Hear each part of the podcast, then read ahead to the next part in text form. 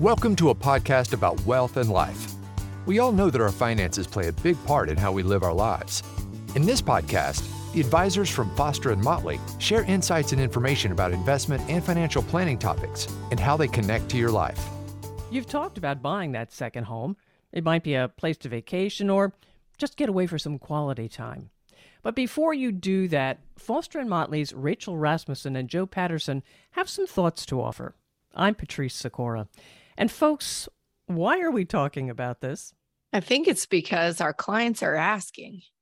You know, it's on their minds. We'll we'll go into a meeting. They said, you know, I might have a goal of one day owning a lake house or a house by the beach, just a place to unwind. What would that do to my financial picture? And that's kind of where Joe's work comes in, testing those various scenarios. Ohio has some interesting weather. So get away in the winter or, or even in the summer if you don't like the heat. Yeah, we get the benefit of days like today where it's going to be 95 and heat, heat indexes into the hundreds. and, you know, but we can still touch below zero on occasion in the winter. So uh, whether you're seeking seeking warm in the winter or cool in the summer, it's definitely on on people's minds and continues to be, and, and understandably so. Now, you were saying I'm thinking about a goal of having another home. Is it mostly owning that people want to do? I think people have in their minds that they want to be owners of a second home. So, uh, in in that case, you're using some sort of financing, which we'll get into, to purchase that second home uh, I don't think folks think about necessarily renting and renting over a longer term of we're talking months in many cases. Uh, but those are really kind of the two key options with some corollaries to owning. You can buy a second home in a place that that you really enjoy and want to make regular visits to, or you can rent a second home in places that you enjoy. Uh, those those come with benefits, those come with drawbacks. Uh, and we hope to dig into those a little bit more today. And, and it's highly dependent on, on everyone's situation. Each client has a different set of circumstances, a different set of goals, what they're trying to get out of it. And our job is just to ask questions, have that conversation, and and get them thinking about all of the implications of whether they want to own or rent or maybe put it off for a couple years.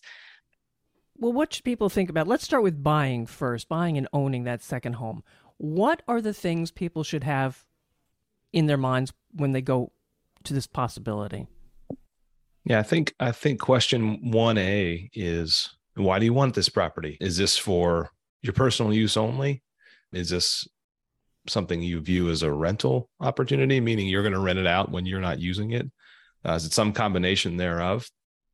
I think in practice, we find and, and we observe many folks who have intentions okay, I'll buy a second home and I'm just going to rent it when I'm not using it. That sounds like a very thoughtful approach, right? This is a big purchase, uh, regardless of who we're talking about. Uh, I'll get some income on this property when I'm not there. I find that that happens little to none of the time for folks who have that in their minds. and, you know, it makes sense, right? Because say you buy a property at Lake Norris, you know, that's a that's a a hot spot for Cincinnati folks. Great, great accessible place to visit during the summer. Are you going to rent your property in Norris on Labor Day or 4th of July? No, you're going to be there. So you want to rent it in April when no one wants to be there? Well, sure, you rent in April when no one wants to be there. So I think that folks find that ownership brings all the responsibilities of normal home ownership, right?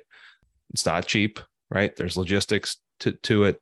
If you're not living there, you either got to find a way to handle it, which means make a trek down for the weekend to devote to maintenance, or you got to pay someone to do it. And we're, of course, in a world now where everything costs more than it used to, right? And continues to do so. So I think those are kind of some key potential concerns about buying is what are you going to use it for? Are you truly going to rent it? Is this, you know, is this just for enjoyment for the family? Now, on the other hand, it's wonderful to have a place that's yours and is set up to your liking that you can come and go as you please. A lot of our clients want to make these second or third homes a spot for for the family to gather right? As they age they have kids they have grandchildren the, these spots become a gathering place and that's it's hard to put a price on that. And so the flexibility too of being able to go when you want and not have to think months in advance about getting that rental and getting all of that planned. You know just being able to to go down on a whim that idea is in people's minds hey i wouldn't really have to plan that far. We could just go when it's convenient. And there's something to be said about sleeping in your own bed so we get that. So what we, we talked about 1a why do you why do you want to buy a property? 1b arguably as important as 1a is budget right? What can you afford? Mm-hmm. um, you know that's where as rachel mentioned we kind of look back at each individual client's financial situation how does this affect their long-term financial independence? Maybe it doesn't affect it at all. How are you going to fund the purchase? You're going to take out a mortgage. Mortgage rates are higher than they were six months ago. Still relatively low historically but but gone at least for now the is the world of you know sub 3% mortgage rates. So are you going to take money out of your portfolio what's it going to cost to take money out of your portfolio is there a tax implication to doing so? Uh, there may be there may not so budget and really kind of in line with budget is what's the cost to maintain this property if you're in a desirable area most likely you're going to pay a chunk of real estate taxes. You have to keep this place up just like you do your primary residence, which we talked about. If you're looking in desirable places like Florida, it's getting real expensive to insure property mm. in hmm. Florida, where you have significant risk from climate related events.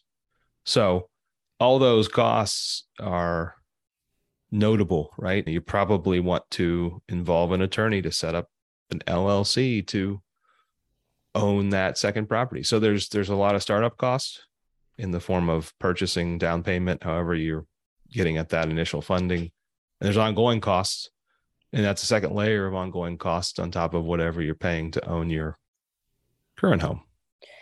And when you take out money out of your portfolio to potentially fund a purchase like this? Well, your portfolio generates income.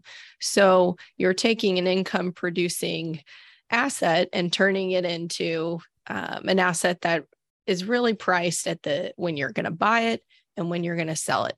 And the in between's not really impacting you much other than the expense of the upkeep and the liability and uh, insurance and so forth, as Joe mentions.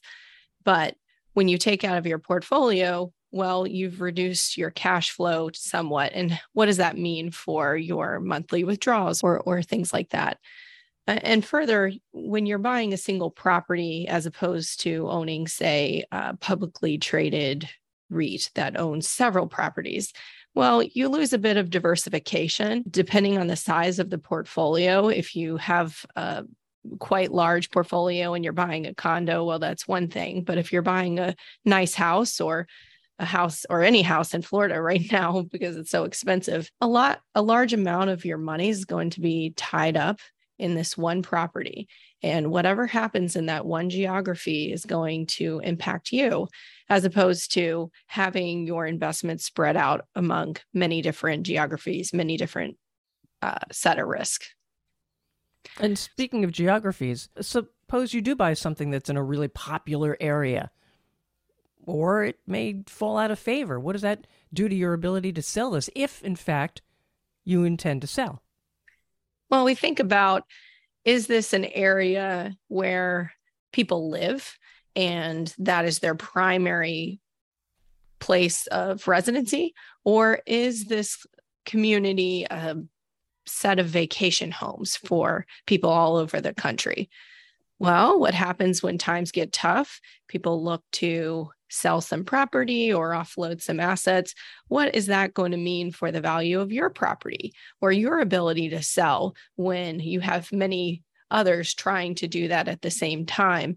So whether an area is really desirable or not, whether it's mainly people owning the second home or they live there all the time. Those are things to be thinking about um, when you're considering area and location. And again, if you are in waterfront property, uh, hurricane prone areas, we've seen a really big increase in premiums. Even sometimes insurers pulling out of the market altogether. So that's something that you maybe can't foresee and something you have to contend with as you go forward. Well, if you can't get insurance, well, do you sell the properties? Are other people thinking about doing that at the same time? And what does that mean for your exit price uh, from a from a return standpoint? It kind of comes back to one A of why are you doing this in the first place, and if you're doing it to create this this long term spot for you and your family to gather, that in theory mitigates some of that concern about all right do i have to sell quickly? And hopefully based on the work our clients do with us they're not in a position where they're going to be forced to liquidate a second home quickly. But it happens right? So it's something to think about. Another common issue that's raised potentially a benefit of course is uh, residency. I want to buy a place in florida be a florida resident. So that in theory can come with some benefit and it's good to know and understand what the benefit is. Yeah, obviously on the surface, the benefit is I don't have to pay state of Ohio income tax if I live in the state of Florida where there is no state income tax.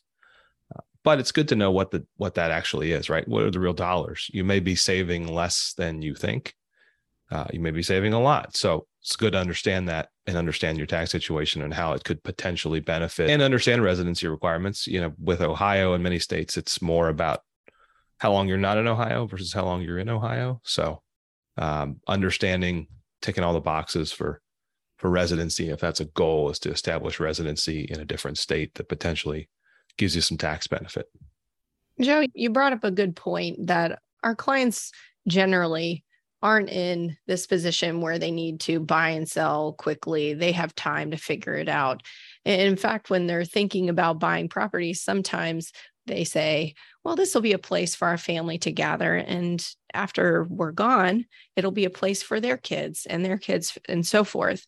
Well, that brings about its own set of considerations and things that you need to think through from a estate planning perspective what does that really look like that shared ownership maybe it's not as as uh, easy as you think maybe the kids don't have as much time as you think they will um, just just some considerations um, to think through as you are deciding whether you're going to do uh, a second home purchase. Well, then that brings up the question of why buy, why not rent? That's something Joe and I talk to clients about quite frequently. Hey, maybe in the first year, rather than making a big decision, a big money decision, you go and check out the location rent a place for a couple months, see what it's like to be there and be there long term. And maybe you decide, well, this isn't quite right. I want to go maybe a little north because the beach is a little bit better, or maybe I want to be on this ski mountain and not that ski mountain.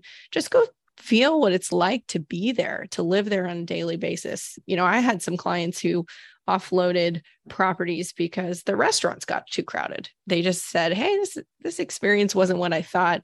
We we're just going to rent from now on, and we can kind of go to a new place each and every year." So I think that flexibility is really helpful. And, and of course, it's a one-time expense. When you say Joe, one yeah, and done. one and done. So there's kind of two things here. One is renting is an option permanently, right?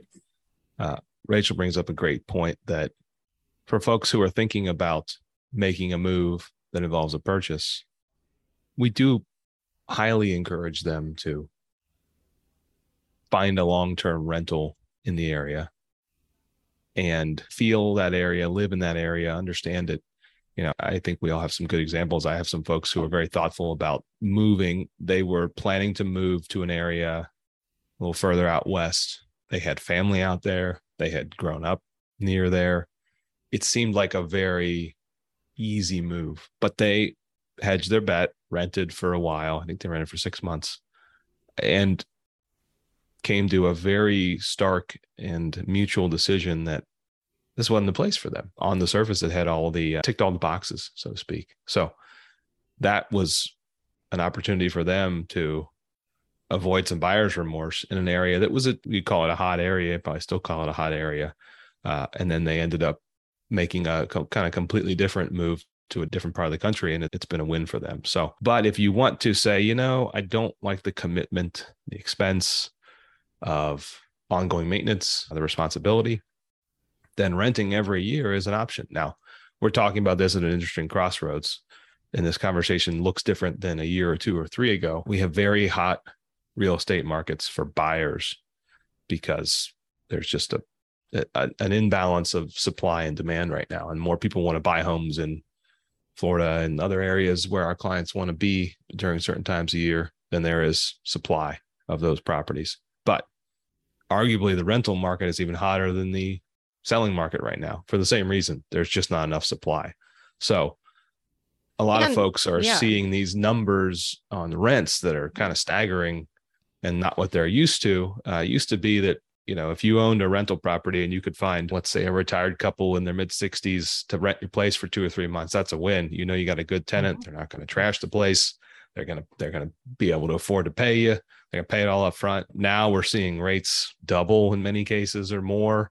Uh, minimum three month commitment you know where in the past it was one or two. So uh, the cost to renting while still lower in many ways than owning, has gone up a lot and it makes it less, maybe a little less appealing. Again, you know, the benefit you show up, you you enjoy yourself, you live in this place for a short period of time. You know, if something breaks, it's not your problem. You know, the property manager can deal with it and you can come back next year or not. So so that flexibility is really appealing to some. It's less to others, right? Because in some ways it's less flexible. You have to to Rachel point from earlier, some of these places you got to book a year out, and you might not even be quick enough.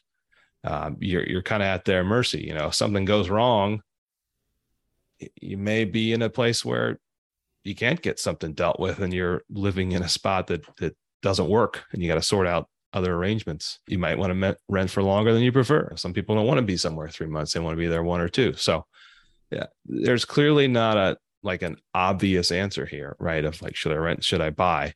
Um, the one thing that is clear to to us though is that each individual has different circumstances and different resources, and for some folks, buying a second home, our conversation is okay. Go ahead and do it. You can afford it. And others, it's hey, let's dig into the details a little more, and see if this compromises your long term financial independence and understand how we're going to fund it and do so in a tax effective manner.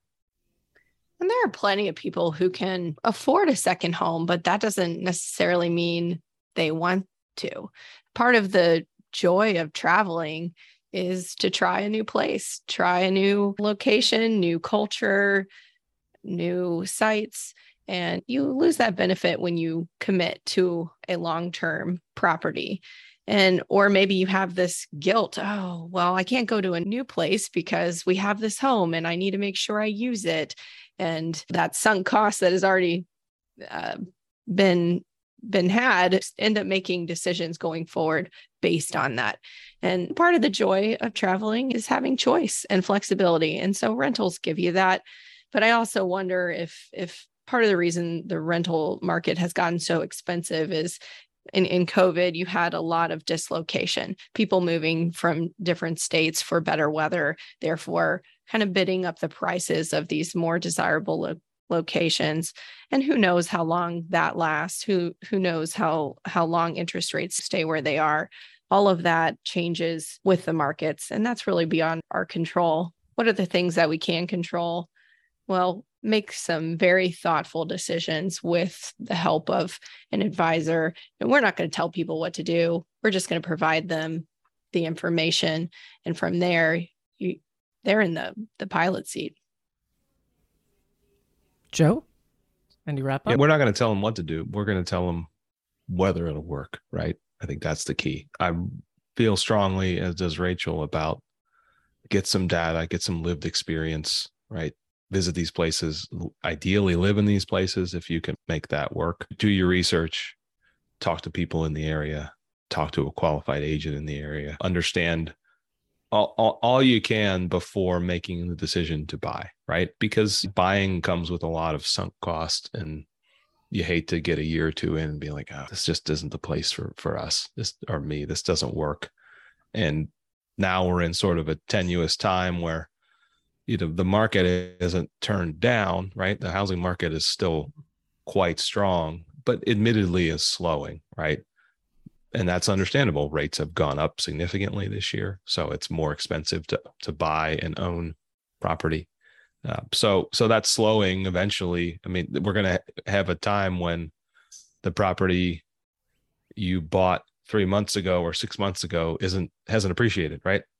This happened in, in, with under different circumstances in heading up to 2007 2008 right you couldn't buy a property that didn't go up in value until it didn't. So we're not so naive to think that that isn't going to happen again.